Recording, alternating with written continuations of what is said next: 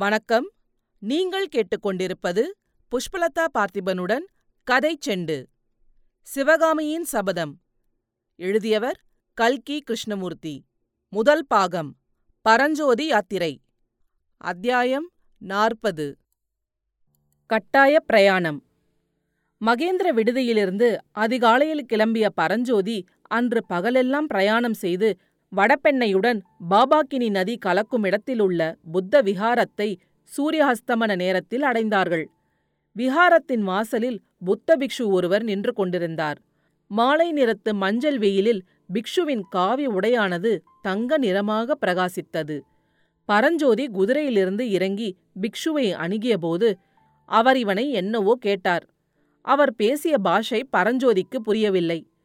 ஆனாலும் தான் யார் என்பதை விசாரிக்கிறார் என்று யூகித்துக் கொண்டு தமிழிலேயே தான் நாகார்ஜுன பர்வதத்துக்கு போவதாகவும் தன்னை இவ்விடம் தங்கி வழி கேட்டுக்கொண்டு போகும்படி நாகநந்தியடிகள் பணித்தார் என்றும் கூறினார். நாகநந்தி என்று கேட்டதும் அந்த பிக்ஷுவின் முகத்தில் மாறுதல் காணப்பட்டது. சமிஞ்சையினால் கொஞ்சம் இங்கேயே இரு என்று பரஞ்சோதிக்கு சொல்லிவிட்டு பிக்ஷு உள்ளே சென்றார். சற்று நேரத்துக்கெல்லாம் அவர் திரும்பி வந்து பரஞ்சோதியை விஹாரத்துக்குள் அழைத்து சென்றார். அந்த பௌத்த விஹாரம் காஞ்சியில் பார்த்த ராஜவிஹாரத்தைப் போல கல் மரம் சுண்ணாம்பினால் கட்டப்பட்டதல்ல என்பதையும், குன்றிலே குடைந்து காஞ்சி ராஜவிஹாரத்தைப் போல் இது அவ்வளவு பெரிதாக இல்லை, அவ்வளவு விலையுயர்ந்த பூஜா திரவியங்களும் இங்கே காணப்படவில்லை. ஆனால் விஹாரத்தின் அமைப்பு முறை அதே மாதிரி இருந்தது. நடுவில் பிக்ஷுக்கள் கூடி பிரார்த்தனையும் தியானமும் செய்வதற்குரிய சைத்தியமும் அதன் பின்பக்கத்து பாறை சுவரில் பிரம்மாண்டமான புத்தர் சிலையும் இருந்தன. அந்த புத்தர் சிலையும் சிலைக்கு மேலே கவர்ந்திருந்த போதி விருட்சமும் புத்தர் மீது புஷ்பமாறி பொழிந்து கொண்டிருந்த கந்தர்வ வடிவங்களும் எல்லாம் பாறையில் குடைந்து அமைக்கப்பட்டிருந்தன. அலங்கார தீபங்கள் வரிசை வரிசையாக ஒளிர்ந்தன. புத்த பகவானுக்கு எதிரில் பலவித வர்ண மலர்கள் தனித்தனி கும்பலாக குவிக்கப்பட்டு கண்ணை கவரும் காட்சியளித்தன. புஷ்பங்களின் நறுமணத்துடன் அகிர்புகையின் வாசனையும் சேர்ந்து சிந்தையை ஒருமுகப்படுத்த உதவி செய்தது. சைன்யத்துக்கு இருபுறத்திலும் புத்த பிக்ஷுகள் தங்குவதற்கும் மாணாக்கர்கள் கல்வி பயில்வதற்கும் உரிய குகையறைகள் குடையப்பட்டிருந்தன. ஒரு பக்கத்தின் கோடியில் மச்சுப்படிகள் போன்று படிக்கட்டுகள் காணப்பட்டன. அந்த படிகளின் வழியாக பரஞ்சோதியை பிக்ஷு அழைத்து சென்றார். கீழே உள்ள அறைகளைப் போல் மேலேயும் பாறையில் குடையப்பட்ட அறைகள் காணப்பட்டன. அவற்றில் விசாலமான அறை ஒன்றில் பத்மாசனமிட்டு அமர்ந்திருந்த பெரிய புத்த பிக்ஷுவிடம் பரஞ்சோதி அழைத்து சென்று விடப்பட்டான். அந்த விஹாரத்தின் தலைமை பிக்ஷு அவர்தான் என்பதை பரஞ்சோதி யூகித்துக் கொண்டு அவரை கைகூப்பி வணங்கினான்.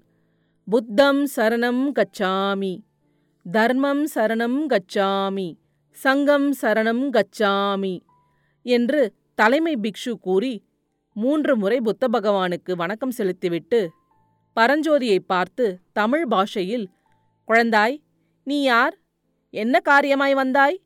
யார் உன்னை அனுப்பினார்கள் என்று கேட்டார். பரஞ்சோதி நாகநந்தியடிகள் தன்னை ஓலையுடன் அனுப்பி வைத்தது பற்றி விவரமாக கூறினார். நாகநந்தி கொடுத்தனுப்பிய ஓலை எங்கே? அந்த ஓலையை நான் பார்க்கலாமா என்று பிக்ஷு கேட்டார். ஓலையை சத்யாஸ்ரயரை தவிர வேறு யாரிடமும் கொடுக்கக்கூடாதென்று நாகநந்தியடிகள் கட்டளை என்றான் பரஞ்சோதி. சத்யாஸ்ரயர் என்ற பெயரை கேட்டதும் பிக்ஷுவின் முகத்தில் ஒரு மர்மமான புன்னகை தோன்றியது. அதை பரஞ்சோதி கவனித்தானாயினும் அவன் பொருளை அறிய முடியவில்லை. நாகநந்திகள் என்ன கட்டளையிட்டாரோ அவ்விதமே செய். இன்றிரவு இங்கே படுத்துக்கொள். நீ பர்வதத்துக்கு போகும் வழியெல்லாம் இப்போது அபாயம் நிறைந்ததாயிருக்கிறது.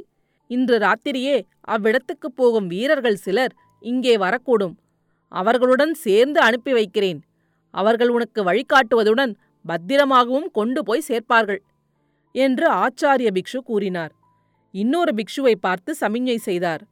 அவர் பரஞ்சோதியை அங்கிருந்து அழைத்துச் சென்று உணவருந்து செய்த பிறகு கீழே ஓர் அறையில் அவன் படுத்துக்கொள்வதற்கு இடம் காட்டினார். சென்ற இரவில் நல்ல தூக்கம் இல்லாமையாலும் நெடுந்தூர பிரயாணத்தினாலும் களைப்புற்றிருந்த பரஞ்சோதி இன்று படுத்தவுடன் நிம்மதியாக தூங்கலானான். தோளை பிடித்து யாரோ குலுக்குவதறிந்து பரஞ்சோதி திடுக்கிட்டு கண் விழித்தான். முதல் நாள் அவனை மடத்துக்குள் அழைத்து வந்த பிக்ஷுதான் அவனை எழுப்பிக் கொண்டிருந்தார். பக்கத்தில் பெரிய பிக்ஷுவும் நின்றார். தம்பி, நாகார்ஜுன பர்வதத்துக்கு போவோர் புறப்படுகிறார்கள். நீயும் கிளம்பு என்றார் பெரிய பிக்ஷு. பரஞ்சோதி அவசரமாக எழுந்து தலைமாட்டில் வைத்திருந்த ஓலைக்குழாயை எடுத்து இடுப்பில் செருகிக் கொண்டான். பிக்ஷுக்களை பின்தொடர்ந்து மடத்தின் வாசலுக்கு வந்தான். அங்கே அவனுடைய குதிரையைத் தவிர இன்னும் ஆறு குதிரைகளும் ஒவ்வொரு குதிரைக்கும் அருகில் ஆஜானுபாகுவான வீரன் ஒருவனும் நிற்பதை கீழ்வானத்தில் தோன்றிய பிறைமதியின் மங்கிய நிலவொளியில் பரஞ்சோதி கண்டான். இந்த வீரர்கள் அவசர காரியமாக ஸ்ரீபர்வதத்துக்குப் போகிறார்கள். இவர்களுடன் போனால் குறுக்கு வழியாக வெகு சீக்கிரம் போய் சேர்ந்து விடலாம் என்று பெரிய பிக்ஷு கூறினார். மனதில் காரணம் தெரியாத தயக்கத்துடன் பரஞ்சோதி குதிரை மீது ஏறினான்.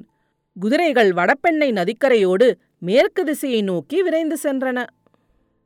அடுத்த அத்தியாயத்தில் விரைவில் சந்திப்போம். கதைச்செண்டு பற்றி உங்கள் நண்பர்களிடமும் உறவினர்களிடமும் பகிரவும். உங்கள் கருத்துக்களை கமெண்ட்டுகளில் பதிவிடுங்கள்.